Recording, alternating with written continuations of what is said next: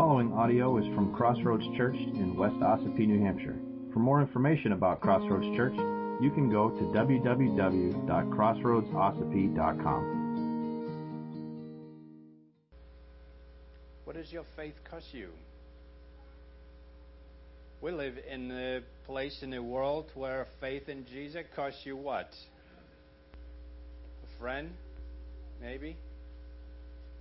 Relationships with other people? Does it ever cost you a job? Your livelihood, your home, your family, your life? Welcome to America. It's pretty easy to believe in the Lord Jesus here. It's not so easy for the Apostle Paul. It's not so easy for a lot of people in this world. What happened to Paul was not just a dramatic conversion experience on the road to Damascus, but as a result of his conversion, over time, he experienced a dramatic reversal of values. Even now, there are places in the world uh, that a Jewish man like Paul was turn to the Lord Jesus Christ in faith, and they lose their home and family. They're ostracized from their community. There are some uh, other cultures, not Jewish culture, but it costs you your life. You get killed by your family because of faith in Christ. When Paul goes through this, that's very much what happened to him. We think, well, he was a he was a Jewish bad guy for a while, and then he come to Christ, and now he's a superhero, and that's just just how it is, and you know it's great for him, and uh, you know not too easy, not too not too hard to think about. But he gave up everything. He gave up everything to follow Christ. You remember how he described his advantages? We talked about this last week for those of you who weren't here. Um, uh, back in verse 5 of this same chapter, he says, I was circumcised on the eighth day of the people of Israel, of the tribe of Benjamin, a Hebrew of the Hebrews. As to the law, a Pharisee. As to zeal, a persecutor of the church. As to the righteousness under the law, blameless. This guy was on the top of the heap in his culture. He had every advantage a Jewish person could have in his day. He had attained all that the Jews had valued. But as it says in verses 7 and 8, that he counted all that as loss, actually in verse 7, and that he continued to count it as loss in verse 8 because of the surpassing worth of knowing Christ Jesus the Lord. And now, if you're an English or grammar nerd, you can see the tense is different. Says in verse 7, I counted as loss. And in verse 8, I count everything as loss. That's past, present, and future. You hear the old story about the past, the present, and the future going to a bar? It was pretty tense.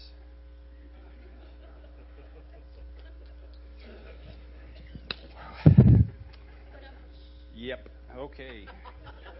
I told you, right sermon that came, bad idea. Mm-hmm. I think maybe a week off would be more appropriate than not go back to game. Now, why do you think it's significant that Paul said, I counted it all as loss and I continue to count it as loss? Isn't it already gone? For Paul, it's loss, right? You turn your back on that life and it's gone, right? How can you continue to count it as loss? Well, I think Paul has the same problem or opportunity, I guess, that all of us have. All of us, uh, uh, provided you are not born in the foyer of the church, which I think is uh, most all of us here, uh, at one time did not know the Lord Jesus. Some some been fortunate to at least, at least been raised with an awareness of the Lord, but a lot of us uh, might have been aware but didn't know Him personally, had not repented of our sin, and were not saved. Right? We have the same opportunity that the Apostle Paul had. He could go back to that old life. We could go back to that old life. He had to continue to count it as loss because he could have it all back. Was he still uh, was he still circumcised on the eighth day? Yeah, that didn't change. He's a people of Israel. Yes, he's still that. Is it tribe of Benjamin? Yes, it's still that. The Hebrew of the Hebrews, right? They're at the top of the heap. As to the law, he was a Pharisee. He could go back to be a Pharisee again. He's educated. He could get that job back. He could go back to persecuting the church, putting Christians to death for the name of the Lord Jesus. He could go back to being righteous under the law, be blameless, right in the sight of men. He could have that all back. So could we. Wherever you were before, you could have it all back. You really think this valuable? Well, Paul continued to count it as loss, and I hope that you will as well. He could renounce Jesus, he could deny him, he could get his good standing back in, in the Jewish community. His good standing, he could get with the Pharisees back, he could restore his good name, and all that he would have to do is deny Christ. But he wouldn't do it. He says in the second half of verse 8 For his sake I have suffered the loss of all things and count them as rubbish. Scubala. It's like the goofy scholar's favorite Bible word. Scubala. Because it's not a polite word, it's not a clean word. This is where Calvin's picture of the apostle on the ship comes back in. Now imagine it's you on the boat, and you have uh, the ship is sinking in a storm, and the only way for you to survive is to throw off all your earthly treasures, all your earthly advantages.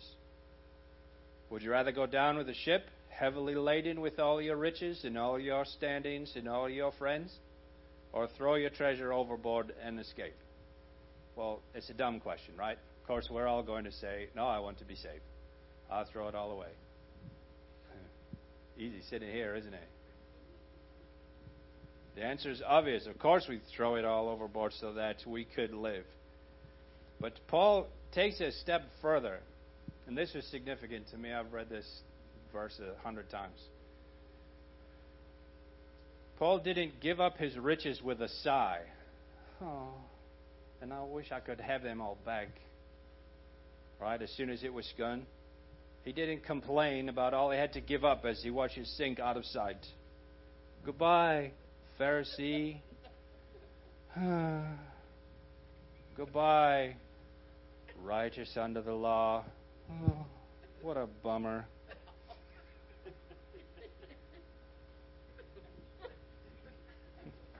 he said that he, he had suffered the loss of all things and to count them as rubbish. Scubala. It means refuse, dung, human excrement. You were counting on hearing that this morning, weren't you? He didn't mourn for all his former advantages. He cast them off as offensive to him. He did not want them anymore. That's why the flush toilet was invented. We don't want it anymore. Put it out of sight. Why is it funny? It's what the Bible says. It's the royal flush. That's right.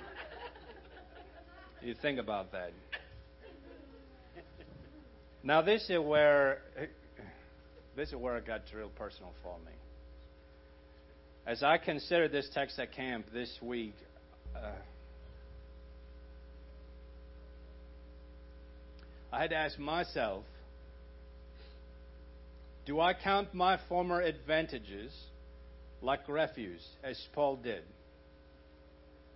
Or do I still pine uh, over what used to be mine?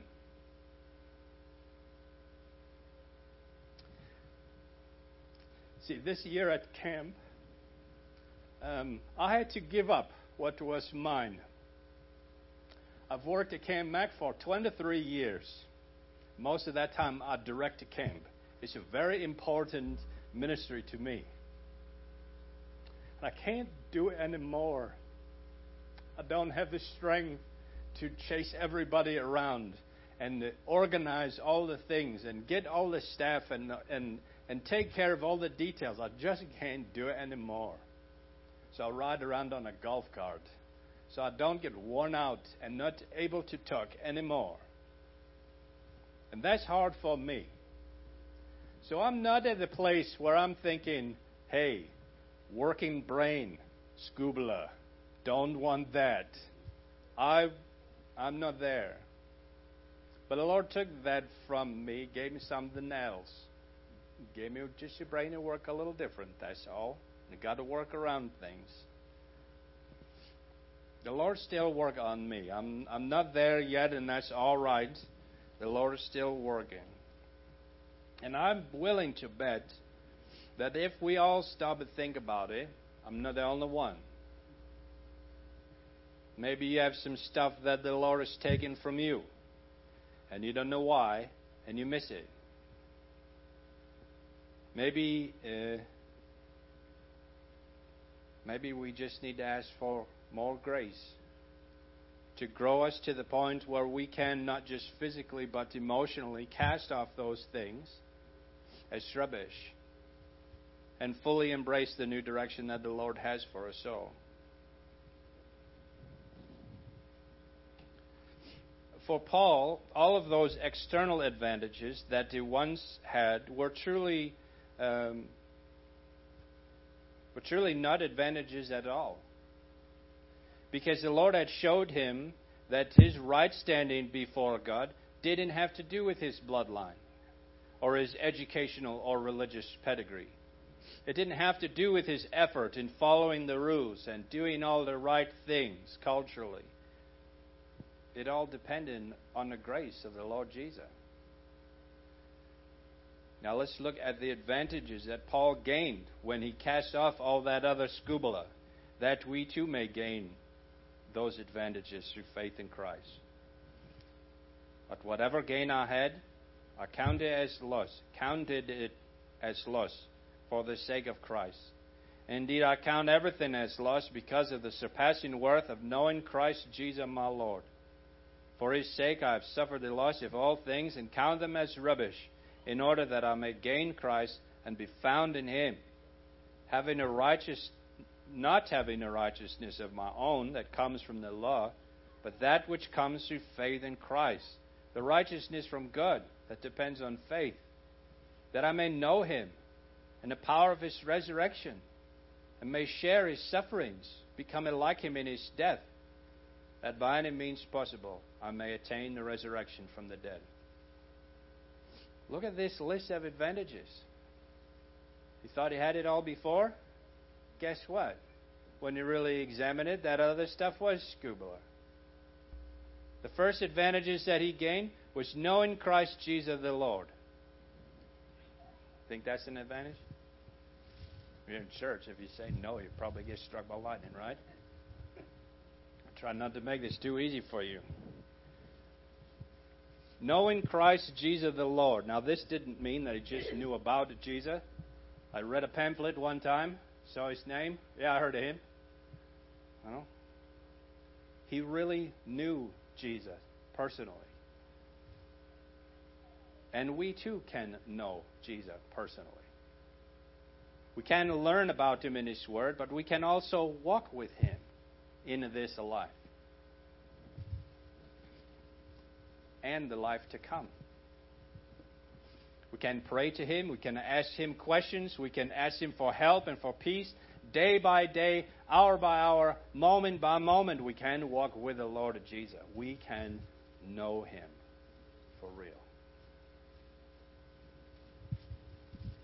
The second advantage, by gaining Christ, being found in Him. Now, this is interesting. What this means is that when Paul was examined by others, by God, and by man, he would be found to be belonging to the Lord Jesus Christ. In right standing before God through faith alone, in Christ Jesus alone, and not by any effort of his own that advantage too is available to us through faith in the Lord Jesus Christ. By truly entrusting our lives to Him, living in constant pursuit of Him, when we stand before God in judgment, He will see us as His own. Not going to be wondering why we're standing there. He's not going to say, Who are you? Right? through faith in Jesus Christ, He will recognize us because we're His kids. And when we are examined by others in this world, there'll be no denying that we belong to Jesus. When our actions and our attitudes and our words and our behaviors reflect belonging to Jesus Christ and not belonging to the enemy, people will see that we belong to Christ. That's why they act so weird, right? Get up early on Sunday morning, not play golf or whatever, and they go to church and sing songs, and that's weird. It's because we belong to Jesus. We like to be together as His family. Knowing Jesus personally, gaining a relationship with Him, and being found to be His own through faith in Him results in the next advantage, is in verse 9. Sin not having a righteousness of my own that comes from the law, but that which comes through faith in Christ, the righteousness from God that depends on faith. What a blessing that truly is. Well, think about that for a minute. Our right standing with God our Father is not even one tenth of one percent dependent on our own effort. How about that? You want to be right from right with God? Don't do anything. You, you just get it. no, no, no, that's not how it works, right? There's no free lunch. Right? You got to work for it, right? I got to tell you, um, I was not always pastor, right? Some of you know this. I used to be a machinist. I used to work for a living. I'm glad you're laughing. right? When I first go to ministry, I was a youth pastor, and I go um, uh, leave home, leave a job, sell a house, blah blah blah, go off to ministry. Um, and when we start uh, uh, working for church, people used to give us gifts, like here's a card because it's Tuesday, and there's 50 bucks. I say, excuse me, I don't need your charity. I work for a living.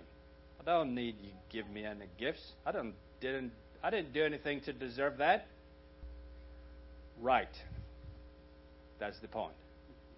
It's a gift. That's what righteousness through faith is.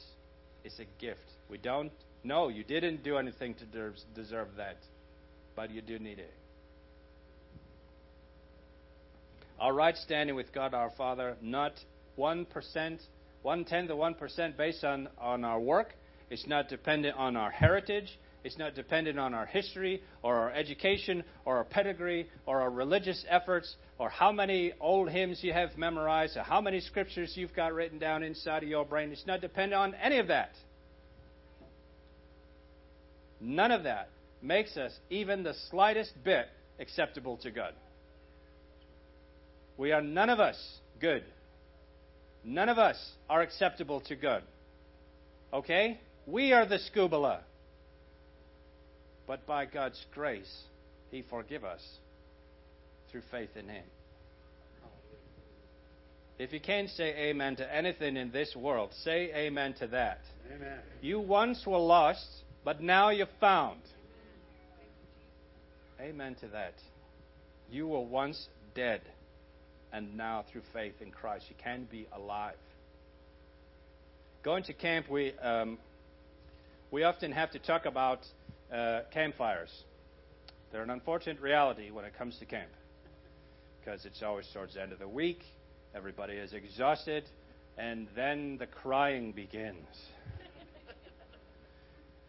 and so often, now you got Camp Cody back here, so watch out for campfires. I'm just saying, very dangerous business. We joke and call it emotional manipulation. We want to make sure everybody cries and come to Jesus by the time a week is over, so we better have a fire on Thursday night. It's a formula. What's happened, and of course this isn't 100%, but it is 99.9, uh, that you go to a campfire and someone started to tell their story about how rotten they were and how uh, through Christ now they're new a new creation, have been forgiven. I used to, you know, sell drugs and and eat live rats and kill babies, and now through faith in Christ, I, you know, I'm new, right? So, well, if you used to eat live rats, I used to eat dead rats. you know, and, and to start to like you make things up, right? And unfortunately, there's been some some pretty prominent authors, Christian authors, make up bad testimony. Used to be in devil worship, and now uh, turn my back on all that and blah blah blah, and can sell a lot of books. We don't need to puff up our testimony. We used to be dead, and now we're not. I mean, eating rats, who cares? Right? You were once dead, and now you're alive through faith in Christ Jesus. Okay, that's good enough. That's not in the notes. This is what happens. The only way that anyone who has ever lived, or is living, or ever will live is made acceptable to God is not by his own work or her own work. The only way they're made righteous before God is through faith in Jesus Christ, in his life and death and resurrection. That, that it was his perfect life offered up freely on the cross to take our place for our sin and not for his own. That he was that that he was raised to life to declare us innocent. Faith in that Savior is what makes a person declared righteous before God, based on His finished work on the cross, and not anything that we could ever do. That's a pretty distinct advantage, my friends. Because when, when we're left to ourselves to work off our sin, you can't do it. You can't do enough. You never could. So that's a terrific advantage that way. What are the advantages in verses 10 and 11? Bad news, we're only halfway through. Verse 10 says, That I may know him and the power of his resurrection, and may share his sufferings, becoming like him in his death, that by any means possible I may attain the resurrection from the dead. Now, we don't, uh, first blush, that doesn't sound like advantages there suffering and death. By knowing Christ personally through faith and walking with Him continuously, Paul experienced the power of Christ's resurrection in Him, and so can we. The same power that raised Jesus from the dead is at work in us, those of us who have faith in Him. It's at work when we walk with Him and serve Him. That's His power. You know what my power does for me? It doesn't even get me out of my house. It doesn't get me down here to talk to you about the Lord Jesus. My power doesn't do that. I can't pay my power bill. I have, I have nothing. None of you do. None of us do. It's only Christ's power at work within us that we're able to do anything good or do anything for the Lord. It's the same power, that power of the resurrection, that allows us to say no to sin. Do you know that? When the resurrected Lord works, uh, lives inside of you through faith, you have the power to say no to sin. How about that? That's Christ's power, the power of His resurrection at, at work in you. It's the same power that gives us the words to say to our neighbors when we talk about the Lord. Your power talks about the sport. Your power talks about the weather. God's power talks about the Lord Jesus Christ. It's the same power that's at work in us as we follow His leading and prompting to step out of our comfort zones for Him. To not be content to just roll through life and wait for the day we die.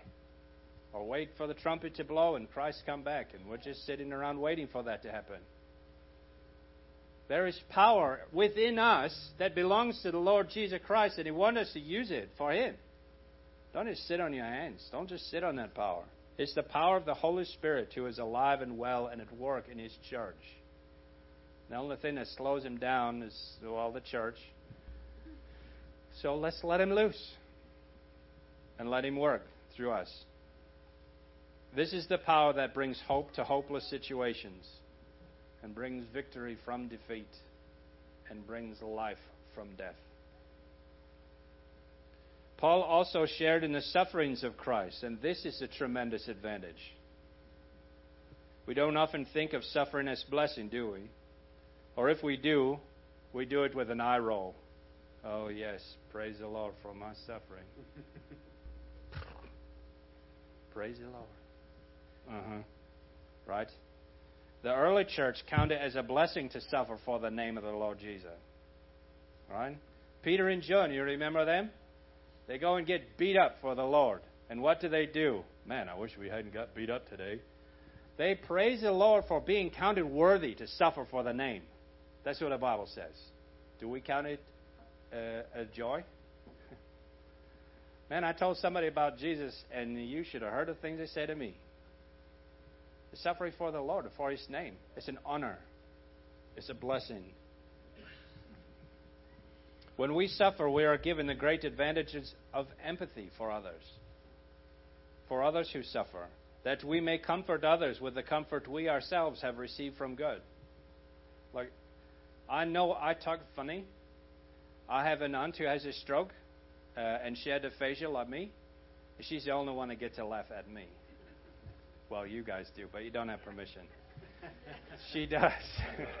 because she can empathize with me, right? She couldn't talk at all, and she learned to do it again. And her speech is better than mine now.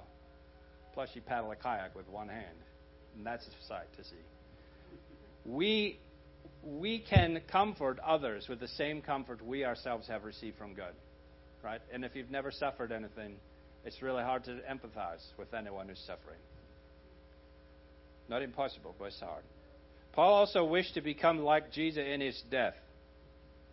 Now, I don't believe that in this statement that Paul is saying that he wanted to die at that moment. He had talked about that in a passage previous to this one.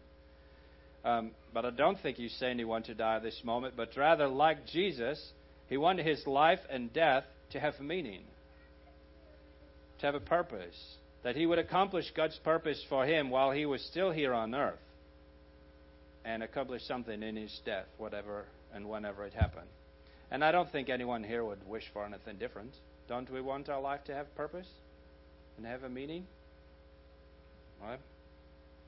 But Paul also had his eye on the life to come. He says there in verse 11 that by any means possible I may attain the resurrection from the dead. Now, you could get hung up on this uh, fairly easily, but I don't want you to read this as Paul's doubt that uh, Paul was doubting his claim on the resurrection. He, he's not um, he's going to be resurrected. We are going to be resurrected. We die. When Christ comes back, we will be raised to life, either to judgment or to eternal life. This statement merely shows his humility in view of the resurrection. Paul's humility. The important point is that he has the resurrection in view at all. Do you? you go through life thinking about the resurrection? I'm guessing not. I, I, all right, I'm the only one, and you guys have it all right. I forgot this is a sermon to me. The important point is that he has the resurrection in view when it comes to how he thought of whatever his external advantages or disadvantages might be. C.S. Lewis said that it's because Christians think so little of the next world that they are so ineffective in this one. Right? We're risking it all for Jesus. Right? No, you're not. You risk it all by not work for Jesus. Right? Because what we have coming, what we have waiting for us, what Jesus is preparing for us even now at this moment, it puts all this to shame.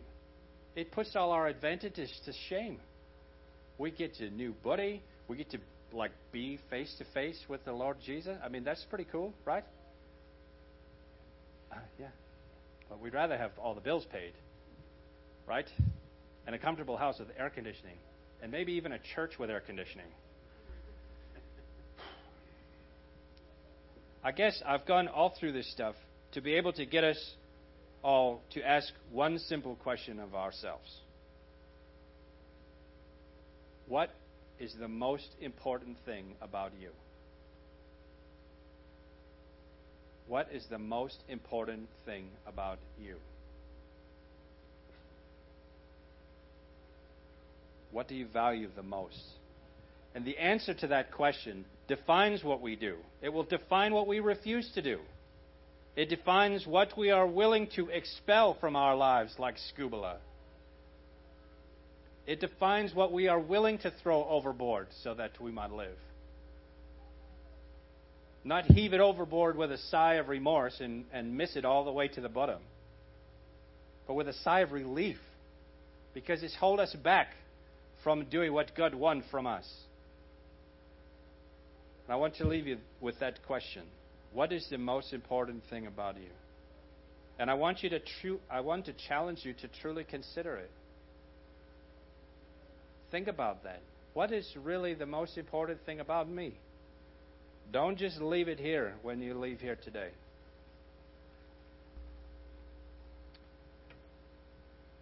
The reality is there may be something that God is trying to save you from.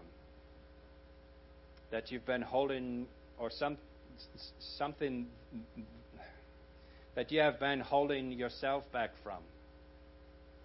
Something He's calling you uh, to that your attachments may not be allowing you to explore. I don't know, and I'm not going to guess. I just want you to I just want to challenge you to consider because the last thing we want to do is cling to treasure that's just going to kill us and drag us down to the bottom with it. Amen. Say amen with a question mark. Think about that. Let's pray. Hmm. Father, this is a real challenge for me. I'm sure it is uh, for for most people here. To think about what is that's truly uh, valuable about us, or valuable to us. And of course, I, I think we all kind of get the Sunday school answer. What's the most important thing about us is obviously Jesus. But do we act that way? Do we live that way, Lord? I just pray that your Holy Spirit would would help us examine ourselves, and that you would shine your light in those dark places that we're kind of hiding, so that we may know you, know the power of your resurrection, share in your suffering, and be like you in your death. That by any way possible, by any means, we might attain the resurrection from the dead, and truly enjoy our eternal life with you, because. Uh, we're not missing the things we left behind. Lord, we love you and we thank you. We thank you for the challenge of your word this morning. In Jesus' name, amen. If you would like to participate in the mission of Crossroads Church through financial support, checks can be mailed to Crossroads Church, Post Office Box 576, West Ossipee, New Hampshire 03890.